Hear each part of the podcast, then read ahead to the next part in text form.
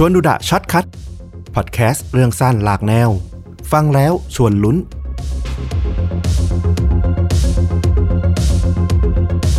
วันนี้ก็จะพาต้อมนะครับ แล้วก็คุณผู้ฟังเนี่ย ไปเยือนยังประเทศรัสเซียเนาะเรื่องราวเนี้เป็นเรื่องราวของคู่สามีภรรยาคู่หนึ่ง ซึ่งหลังจากผ่านมาหลายปีเนี่ยก็เริ่มเกิดมีความรู้สึกห่างเหิน แล้วก็เย็นชากันมากขึ้นนะเนาะ ตามภาษาของสามีภรรยาที่อาจจะอยู่กันมานาน แล้วก็เกิดความเฉยชาลดความหวานลงเรื่อยๆ คุณผู้หญิงเนี่ย คุณภรรยาเนี่ยมีชื่อว่ามาร์การิต้ากราเชวาก็เป็นคุณแม่ลูกสองนะ วัย 26 ปีเท่านั้นเอง ซึ่งในปี 2017 เนี่ย เธอก็ยังอยู่อาศัยอยู่ร่วมกับสามีของเธออย่างดิมิทรี กราเชฟนะ ซึ่งทั้งคู่เนี่ยก็อาศัยอยู่ที่เมืองเซนต์ปีเตอร์สเบิร์กของรัสเซีย แม้ว่าจะอยู่ใต้ชายคาเดียวกัน แต่ก็ต้องบอกว่าเป็นการแยกกันอยู่นะ เพราะว่าต่างคนต่างก็สนใจแต่แค่ของของตัวเองพื้นที่ของตัวเองเท่านั้น ทั้งคู่เนี่ยมีลูกด้วยกันอยู่สองคนก็คือลูกคนหนึ่งเนี่ยวัยแปดขวบ แล้วก็คนเล็กเนี่ยวัยหกขวบ ซึ่งลูกทั้งสองคนเนี่ยก็เป็นเหมือนสะพานเชื่อมอย่างสุดท้ายที่ทำให้ทั้งคู่เนี่ยยังเหลือปฏิสัมพันธ์ต่อกันเอาไว้เท่านั้นเองทว่าในส่วนที่เหลือของชีวิตเนี่ยที่ไม่ใช่เรื่องของ ความเป็นพ่อเป็นแม่แล้วเนี่ยก็ต้องบอกว่าทั้งคู่เนี่ยเรียกว่าแยกห่างกันไปเลย ทั้งคู่ออกไปทำงานกลับบ้านมาทานข้าวแล้วก็เข้านอน เหมือนต่างคนต่างอยู่นั่นแหละ นั่นทำให้มาการิต้าเนี่ยคิดว่าด้วยวัยที่ยังไม่เยอะมากของพวกเขาทั้งคู่เนี่ยคือประมาณ 26-27 ปีเนี่ยมันอาจจะเป็นการที่ดีกว่าถ้าทั้งสองคนจะตัดสินใจอย่าร้างแล้วก็ไปเริ่มต้นชีวิตใหม่กัน เป็นการเปิดโอกาสให้กับทั้งตัวเธอเองแล้วก็กับทางสามีของเธอด้วย แต่ว่าแม้ว่าจะอย่าร้างกันเนี่ย เธอก็ยังคิดว่าจะยังรักษาความเป็นพ่อแม่ที่ลูกๆรักเนี่ยเอาไว้เช่นเดิมนะ เธอบอกว่าฉันไม่ต้องการที่จะกีดกันลูกๆเนี่ยออกจากพ่อของเขา และก็ตั้งใจว่าจะเลี้ยงดูพวกเขาเนี่ยอยู่ด้วยกันในฐานะพ่อและแม่ ถึงแม้ว่าจะไม่ได้อยู่บ้านเดียวกันแล้วก็ตามนะ อืม ก็ถูกต้องแล้วนะ สามีภรรยามันไม่ได้แบบเป็นคำที่จะคงอยู่ตลอดไป มันเปลี่ยนแปลงได้ แต่คำว่าพ่อแม่ มันเปลี่ยนแปลงไม่ได้ มันต้องอยู่ตลอดไป ใช่ หลาย ๆ ครอบครัวก็เป็นเช่นนั้นนะเนาะซึ่งมันก็เป็นเรื่องที่ปกติมากขึ้นเรื่อย ๆ เนาะในสังคมสมัยปัจจุบันของเราเนี่ย เส้นเดียวกันมาการิต้าก็คิดว่า เออดิมิที่เนี่ยก็น่าจะเข้าใจในมุมมองของเธอ เพราะว่าความสัมพันธ์ ความโรแมนต์ความหวานเนี่ย มันลดน้อยลงไป ซึ่งทั้งคู่เนี่ยสัมผัสได้อยู่แล้วว่า เออ มันอาจจะดำเนินต่อไปอย่างเงี้ยลำบากละ ในเดือนพฤศจิกายนปี 2017 เนี่ย มาการิต้าก็เลยตั้งใจจะเอาเรื่องเนี้ยไปปรึกษากับดิมิทรีเพื่อจะได้แยกทางด้วยดีทั้งสองคนนะเนาะจบความสัมพันธ์นี้ด้วยดี แล้วเธอก็เชื่อว่าดิมิทรีเองก็น่าจะเห็นด้วย แต่สิ่งที่ไม่คาดคิดก็คือดิมิทรีเนี่ยเปลี่ยนไปทันทีเลย เมื่อรู้แผนการชีวิตของมาการิต้าหลังจากนั้นนะเนาะเขาถามเธอด้วยน้ำเสียงโกรธแค้นเลย เจืออยู่ในน้ำเสียงอันเย็นชาของเขาว่า เธอมีคนอื่นหรือเปล่า สารภาพมา เธอนอกใจฉันหรือเปล่า ใครคือไอ้หมอนั่น ไม่เพียงเท่านั้นเนี่ยดิมิทรีเนี่ยยังใช้มีด เอามาจี้ที่คอของมาการิต้าแล้วก็ข่มขู่มาการิต้าด้วยอื้อหือนี่คือสิ่งที่มาการิต้าเนี่ยไม่ทันตั้งตัวเลยนะว่าจะเกิดขึ้นกับเธอทว่าก็ยังมีโชคดีที่ดิมิทรีเองเนี่ยก็ไม่ได้ทำอะไรที่เกินเลยไปกว่านั้นนะ แต่อย่างไรก็ตามสายตาอาฆาตของเขาเนี่ยมันไม่ได้ลดน้อยถอยลงไปเลย แน่นอนว่ามาการิต้าเนี่ย เจอขนาดเนี้ยยอมไม่ได้อยู่ละ เธอก็แจ้งตำรวจ แล้วก็บอกกับสิ่งที่เกิดขึ้นนะว่า สามีของเธอเนี่ยข่มขู่เธออย่างไรบ้าง แต่ว่าตำรวจของทางเมืองเนี่ยก็ไม่ได้ลงมือช่วยเหลือเธอได้แต่อย่างใดนะ ต้องบอกก่อนว่ากฎหมายอาญาของรัสเซียเนี่ยในปี 2017 เนี่ยเพิ่งถูกแก้ไขเพื่อลดทอนความรุนแรงของครอบครัวลง คือเหมือนเขาไม่อยากให้มีปัญหาเรื่องของความรุนแรงในครอบครัว ก็เลยไปลดโทษอาญา บางเรื่องที่มันไม่หนักหนาลง โดยในเดือนกุมภาพันธ์ปีนั้นน่ะทางรัฐบาลของประธานาธิบดีวลาดิมีร์ปูตินเนี่ยได้ผ่านกฎหมายนะ แก้ไขประมวลกฎหมายอาญา โดยระบุว่าการทำร้ายร่างกายครั้งแรก ถ้าเหยื่อเนี่ยไม่บาดเจ็บถึงกับต้องเข้ารับการรักษาในโรงพยาบาลเนี่ยจะไม่ถือว่าเป็นความผิดทางอาญาอีกต่อไป แล้วบทลงโทษในส่วนของคดีอาญาต่างๆเนี่ยก็เบาลงด้วย และดูเหมือนว่าคำว่าการใช้ความรุนแรงในครอบครัวเนี่ยแทบจะไม่ถูกระบุหรือบัญญัติเอาไว้ในกฎหมายของรัสเซียเลยด้วยซ้ำคือหมายถึงว่าถ้าสามีทำร้ายภรรยา หรือภรรยาทำร้ายสามี แล้วไม่ได้บาดเจ็บก็คือไม่มีความผิดอย่างเงี้ยเหรอ ใช่ ถ้าครั้งแรกทำร้ายข่มขู่แต่ว่าไม่มีไม่มีการบาดเจ็บ จนต้องเข้ารับการรักษาในโรงในโรงพยาบาล จะไม่ถือว่าเป็นความผิด คืออย่างเช่น ตบตีทุบตีเนี่ย ถ้าไม่ได้ร้ายแรงถึงขนาดเข้าโรงพยาบาล ไม่ถือว่าเป็นความผิดทางอาญาว่างั้นเถอะ โอ้เป็นกฎหมายที่แบบ เออ ก็ต้องไปศึกษาแนวคิดของประเทศเขาอะเออ ซึ่งในการแจ้งความครั้งนี้เนี่ยดิมิทรีก็ถูกปรับไปแค่ประมาณ 10,000 รูเบิลนะสกุลเงินของรัสเซีย ตีเป็นค่าเงินก็ประมาณ 4,500 บาทเท่านั้น และนอกจากปรับแล้วเนี่ยตำรวจของรัสเซียที่มาดูที่เกิดเหตุเนี่ยมาดูทางมาการิต้าแล้วก็ดิมิทรีเนี่ยก็ยังไปสั่งสอนมาการิต้าซ้ำอีกว่าเนี่ยสามีภรรยากันอะมันก็ต้องมีทะเลาะเบาะแวงกันบ้างเป็นธรรมดานะ รีบรีบคืนดีกันซะเถอะ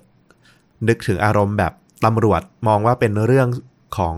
ผัวเมียเนาะอืมมองว่าไม่ใช่เรื่องใหญ่ว่างั้นเถอะ แล้วก็มันก็เป็นสะท้อนแนวคิดของการออกกฎหมายตัวนี้ด้วยแหละว่าเออ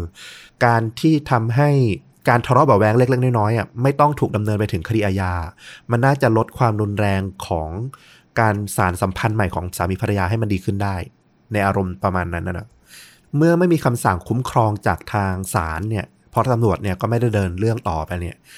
แล้วมันก็ไม่เข้าข่ายคดีอาญาเนี่ยดิมิทรีก็ยิ่งรุกหนักข้อขึ้นทุกวัน พอถึงต้นเดือนธันวาคม ตำรวจก็ได้ปิดคดีที่มาการิต้าเนี่ยได้แจ้งความสามีของเธอเอาไว้เนี่ยลง เพราะว่ามันก็ไม่มีเรื่องราวอะไรที่จะสานต่อได้ละ หลังจากนั้นเพียง 3 วันเท่านั้นเองดิมิทีก็ได้พาลูกๆของเขาเนี่ยทั้งสองคนเนี่ยไปฝากไว้กับสถานรับเลี้ยงเด็ก แล้วก็บังคับให้มาการิต้าเนี่ยขึ้นรถไปกับเขา ทั้งคู่เนี่ยขับรถออกจากเมืองไปตามลำพัง รถของพวกเขาเนี่ยค่อย ๆ ขับลึกเข้าไปในป่า ท่ามกลางความหวั่นใจของมาการิต้านะว่าวันเนี้จะเกิดอะไรขึ้นกับเธอก็ไม่รู้ อาจจะเป็นวันตายของเธอก็ได้ แต่เธอก็ไม่กล้าขัดขืนดิมิทีเลย เพราะว่าตอนนี้เธอเหมือนตกอยู่ใต้อำนาจของดิมิทีอย่างสมบูรณ์ตั้งแต่เธอก้าวขึ้นบนรถคันนี้มาละ แล้วในที่สุดเนี่ยเมื่อรถหยุดลง ดิมิทีก็ลากมาการิต้าออกจากรถนะ แล้วสั่งให้เธอเนี่ยคุกเข่าลงต่อหน้าเขา ตรงนี้เนี่ยเป็นสถานที่เปลี่ยวที่ห่างไกลผู้คนแล้วก็ห่างไกลเมืองมากๆ แน่นอนว่ามาการิต้าก็ได้แต่ที่จะยินยอมทำตามนะ เพราะตอนนี้เนี่ยนอกจากการที่เธอเนี่ยไร้ที่พึ่งไร้สถานที่ที่คนจะมาช่วยเหลือเธอได้แล้วเนี่ย ในมือของดิมิทรีเนี่ยยังถือขวานเล่มหนึ่งเอาไว้ในมือของเขาด้วย โอ้โห มาการิต้าบอกว่า ตอนนั้นเนี่ยดิมิทรีเนี่ยเหมือนพึมพำอะไรบางอย่างอยู่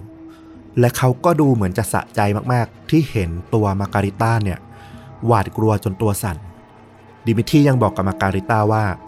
ได้ยินว่าเธออยากจะขับรถสินะ มาดูกันว่า เธอจะยังขับมันได้ไหม ฉันจะไม่ยุ่งเรื่องที่เธอเนี่ยจะซื้อรถ หรือจะไปอยู่กับผู้ชายคนไหนก็ตาม แต่จากนี้ไป เธอจะไม่สามารถแตะต้องลูกของเรา ซึ่งเป็นสิ่งที่เธอคงรักมากที่สุดได้อีกต่อไปและ ดิมิทีตะโกนใส่มาการิต้า ว่าวางมือของแกลงบนตอไม้นั่นซะ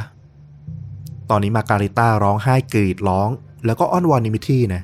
บอกว่าอย่าได้ทำร้ายเธอเลย เพราะเธอรู้แล้วว่าอะไรจะเกิดขึ้นกับเธอต่อไป ดิมิทีเอาสายรัดที่เตรียมมาเนี่ยมารัดแขนทั้งสองข้างของมาการิต้าเอาไว้ เพื่อกันไม่ให้เลือดเนี่ยไหลออกมามากจนเธอตาย เขาบอกกับมาการิต้าว่าหลับตาซะ จากนั้น เขาเริ่มใช้ขวานเนี่ยจามลงไปบนข้อมือทั้งสองข้างของเธอ โอ้ย ดิมิทรีเนี่ยสับขวานลงบนข้อมือของมาการิต้าเนี่ยแบบไม่ยั้งมือเลยนะ เธอกรีดร้องด้วยความเจ็บปวด ทรมานจนเธอเองยังประหลาดใจว่าทำไมเธอยังไม่สลบทำไมเธอยังคงมีสติสัมปชัญญะอยู่ได้จนถึงตอนนี้ เพราะแต่ละบาดแผลที่อดีตคนเคยรักของเธอเนี่ยกระหน่ำใส่มือทั้งสองข้างของเธอเนี่ยทำให้เธอรู้เลยว่า เธอไม่อาจสัมผัสลูกของเธอได้อีกต่อไปละ สิ่งเหล่านี้มันเลือดเย็นมากๆ เธอจำมันได้ทุกคมขวานที่สับลงมานะ แล้วมันนับรวมกันได้แล้วมากกว่า 40 ครั้งเลยทีเดียวอือหือจิตใจทำด้วยอะไรอะ หลังจากที่มือซ้ายแล้วก็มือขวาของมาการิต้าเนี่ยขาดวินออกมาแล้วเนี่ยดิมิทรีก็เอามือขวาของเธอเนี่ยใส่กล่อง แล้วก็พาเธอไปโรงพยาบาลนะ เขาต้องการให้เธอมีชีวิตอยู่ต่อไป บนบาดแผลที่เขาฝากฝังไว้ด้วยความแค้นนี่แหละ และเขาก็จะเดินทางไปมอบตัวกับตำรวจต่อไปเหมือนกัน ซึ่งไอ้มือขวาเนี่ยมันก็ยับเยินเกินกว่าที่แพทย์เนี่ยจะเอามาต่อคืนให้กับมาการิต้าได้ มันก็เหมือนเป็นเพียงการเย้ยหยันของดิมิทรีแหละมากกว่าความเมตตานะ เหมือนกับจะบอกว่าเนี่ยมือเนี้ยแค่เอามาให้ดูเพื่อให้รู้ตอกย้ำว่าเธอไม่มีโอกาสที่จะได้กลับไปมีมือเหมือนเดิมอีกต่อไปละ ซึ่งก็ยังมีโชคดีของมาการิต้าอยู่เหมือนกันนะ แม้ว่ามือขวาที่ดิมิทีเอามาเนี่ย มันจะยับเยินจนไม่สามารถต่อได้เนี่ย แต่ว่ามือซ้ายเนี่ยที่ถูกทิ้งไว้ในป่าเนี่ย มันยังถูกรักษาอยู่ในสภาพที่เซลล์ยังไม่ตาย เพราะว่ามันมีหิมะจำนวนมากพอที่อยู่บนพื้น พอตำรวจไปพบมือซ้ายเนี่ยที่ถูกแรงขวานจามเนี่ยแล้วก็พามือซ้ายของมาการิต้าเนี่ยมาให้แพทย์เนี่ยแพทย์ก็พบว่าไอ้มือซ้ายของเธอเนี่ย กระดูกหักไปแล้วถึง 8 ท่อน แต่ว่าก็ยังมีสภาพพอที่จะสามารถผ่าตัดคืนกับแขนซ้ายของมาการิต้าได้อยู่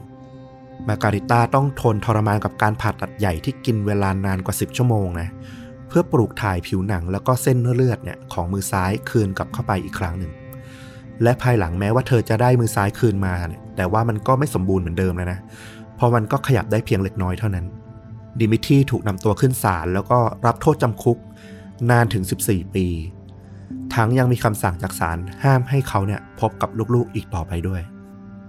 ในมุมมองของมาการิต้าเนี่ย เธอมีแต่ความเคลือบแคลงใจนะ เธอคิดอยู่ตลอดว่าหากตอนนั้นเนี่ย เมื่อเดือนพฤศจิกายนตอนที่เธอแจ้งความไว้เนี่ย ถ้าตำรวจเอาจริงเอาจังเนี่ยมากกว่านี้ ถ้ากฎหมายอาญาเนี่ยมันไม่ถูกลดทอนความรุนแรง หรือลดความให้ให้ความสำคัญกับ ความรุนแรงในครอบครัว อย่างปัจจุบันเนี่ย เรื่องมันอาจจะไม่มาถึงจุดนี้ก็ได้ และเธอเชื่อว่าการที่ดิมิทรีสามีของเธอเนี่ย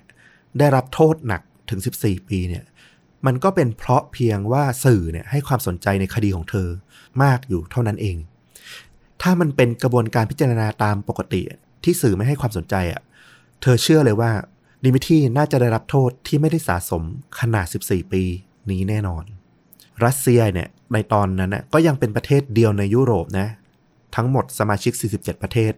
ที่มีสัญญาร่วมกันเนี่ย เป็นประเทศเดียวที่ไม่มีกฎหมายเฉพาะที่จะคุ้มครองผู้หญิงจากความรุนแรงในครอบครัว มาการิต้าก็มีชื่อเสียงขึ้นจากสิ่งที่เธอเผชิญนะ แต่เธอก็แปลเปลี่ยนความหวาดกลัว แล้วก็ความอับอายที่ไร้มือของเธอเนี่ยมาเป็นพลังในการต่อสู้ เป็นตัวแทนผู้หญิงของรัสเซีย คนอื่นๆ ที่อาจจะตกอยู่ในสภาพเดียวกันกับเธอที่ถูกสามีทำร้ายอะ เธอหวังว่าการที่เธอปรากฏตัวต่อหน้าสื่ออยู่เสมอเนี่ย จะทำให้สังคมตระหนักถึงความทุกข์ระทมของผู้หญิงในรัสเซีย และมันก็อาจจะผลักดันสังคมให้ช่วยกันแก้ไขกฎหมาย ให้มันปลอดภัย ให้มันปกป้องผู้หญิง ที่ถูกกระทำจากคนที่ได้ชื่อว่าสามีหรือหัวหน้าครอบครัวได้มากขึ้น ซึ่งเธอเนี่ยก็สามารถปลุกกระแสเนี่ยขึ้นมาได้ แล้วก็มีการระดมทุนจากทั่วโลกนะ ช่วยเหลือเธอถึง 65,000 ดอลลาร์ เป็นเงินก็ประมาณราว 2 ล้านบาทนะ ให้เธอเนี่ยได้สามารถผ่าตัดเปลี่ยนแขนข้างขวาของเธอเนี่ยที่มันขาดอยู่เนี่ยให้ต่อเชื่อมเป็นแขนกลไบโอนิก เพื่อให้เธอเนี่ยสามารถมีชีวิตที่ปกติต่อไปได้ อย่างน้อยก็สามารถใช้แขนทั้งสองข้างของเธอเนี่ยได้กอดลูกๆของเธอเอาไว้ได้ นอกจากนี้เนี่ยเธอยังได้เขียนหนังสือชื่อ Happy Without Hands มีความสุขโดยที่ไม่ต้องมีมือ แล้วก็ยังได้เป็นพิธีกรร่วมในรายการโทรทัศน์ ที่ผลักดันประเด็นเรื่องของปัญหาในครอบครัวเรื่องของผู้หญิงต่างๆ ในรัสเซียอีกด้วย การขับเคลื่อนรณรงค์เพื่อผู้หญิงในรัสเซียของเธอเนี่ยก็ทำให้มันมีกระแสสังคมที่จะกดดันแก้ไขกฎหมายเนี่ยมากขึ้น ปัจจุบันนี้เธอก็แต่งงานใหม่แล้วก็มีครอบครัวที่อบอุ่นน่ารักนะ เธอสามารถกลับมายิ้มได้อีกครั้งหลังจากที่ผ่านเรื่องราวทั้งหมดนี้มา แล้วก็อัปเดตล่าสุดเลย ที่ทำให้เรื่องนี้มันกลับมาอยู่ในความสนใจอีกครั้งในช่วงนี้นะ ก็คือ วันที่ 15 ธันวาคมที่ผ่านมานี้เองศาลสิทธิมนุษยชนแห่งยุโรปนะได้มีคำสั่งให้รัสเซียเนี่ยต้องชดเชยให้กับเหยื่อ คือผู้หญิงในคดีต่างๆเนี่ยที่เกิดความรุนแรงในครอบครัวเนี่ยถึง 4 คดีด้วยกัน ซึ่งรวมของมาการิต้าอยู่ใน 4 คดีนั้นด้วย โดยถือว่ารัสเซียเนี่ยล้มเหลวในการต่อสู้กับความรุนแรงในครอบครัว แล้วก็ยังละเมิดข้อตกลงถึง 2 ฉบับ ในอนุสัญญา ยุโรปว่าด้วยสิทธิมนุษยชนด้วย ซึ่งค่าปรับเนี่ยรวมๆแล้วเนี่ยจะต้องชดเชยให้กับผู้หญิงทั้ง 4 คนเนี่ยราวๆสามแสนเจ็ดหมื่นยูโรทีเดียวตตีเป็นเงินไทย 13 ล้านบาทนะอืมซึ่งต้องมาดูกันต่อไปว่า ทางการรัสเซียเนี่ยจะมีท่าทีต่อคำสั่งศาลยุโรปยังไงบ้าง เพราะก่อนหน้านี้เนี่ยเขาก็ทางรัสเซียก็เคยออกตัวมาก่อนแล้วว่า จะไม่ชดเชยให้กับผู้หญิง เพราะว่าทางรัฐมนตรีช่วยว่าการกระทรวงยุติธรรมของรัสเซียเนี่ยชื่อว่ามิคาอิลการเปรินเนี่ยบอกว่ารัสเซียเนี่ยไม่ควรต้องรับผิดชอบต่อความรุนแรงในครอบครัว ที่กระทำมาจากบุคคล คือไม่ใช่รัฐกระทำต่อบุคคล รัฐไม่ได้กระทำต่อจำเลย แต่เป็นคนกระทำต่อคน รัฐจะต้องมาชดเชยอะไร ว่างั้นเถอะ แต่ในมุมมองของยุโรปเขาก็มองว่ามันมีอนุสัญญาที่ตกลงร่วมกันในเรื่องของ สิทธิมนุษยชนอยู่ ซึ่งรัสเซียเนี่ยไม่สามารถทำตามกรอบนั้นได้เนี่ยก็ต้องถูกปรับถูกชดเชยว่างันเถอะ เดี๋ยวต้องมาดูต่อไปว่าสุดท้ายแล้วจะเป็นยังไง แต่แนวโน้มก็น่าจะคิดว่าน่าจะต้องชดเชยนะ ถ้ามองในแง่ของความสัมพันธ์แล้วก็กฎเกณฑ์การอยู่ร่วมกับทางยุโรปด้วยเนี่ยเป็นเรื่องราวที่เริ่มต้นจากจุดที่เล็กที่สุดในสังคมอย่างครอบครัวนะ แต่ไปไกลถึงระดับประเทศเลย โอ้เราฟังแล้วแบบ คือวินาทีที่เธอโดนฟันมืออะมันโหดร้ายเกินไปกว่าที่มนุษย์คนหนึ่งจะต้องเจออะจริงอืม ใช่โหดร้ายมากๆแล้วนี่คือคนที่เคยรักเคยผูกพันกันมาก่อนอะคือส่วนตัวก็คิดเหมือนกับที่ยุโรปเหมือนที่เขาพูดมา คือจะอ้างว่ารัฐหรือประเทศไม่เกี่ยวกับความรุนแรงในครอบครัว แต่ mindset และกฎหมายและกฎเกณฑ์ที่รัฐสร้างขึ้นน่ะ มันกลับเป็นตัวทำลายนะ บ่อนทำลายเข้าไปเรื่อยๆเรื่อยๆอะใช่ เราคิดกลับกันเสียด้วยซ้ำถ้าอยากให้ความรุนแรงในครอบครัวจบอะ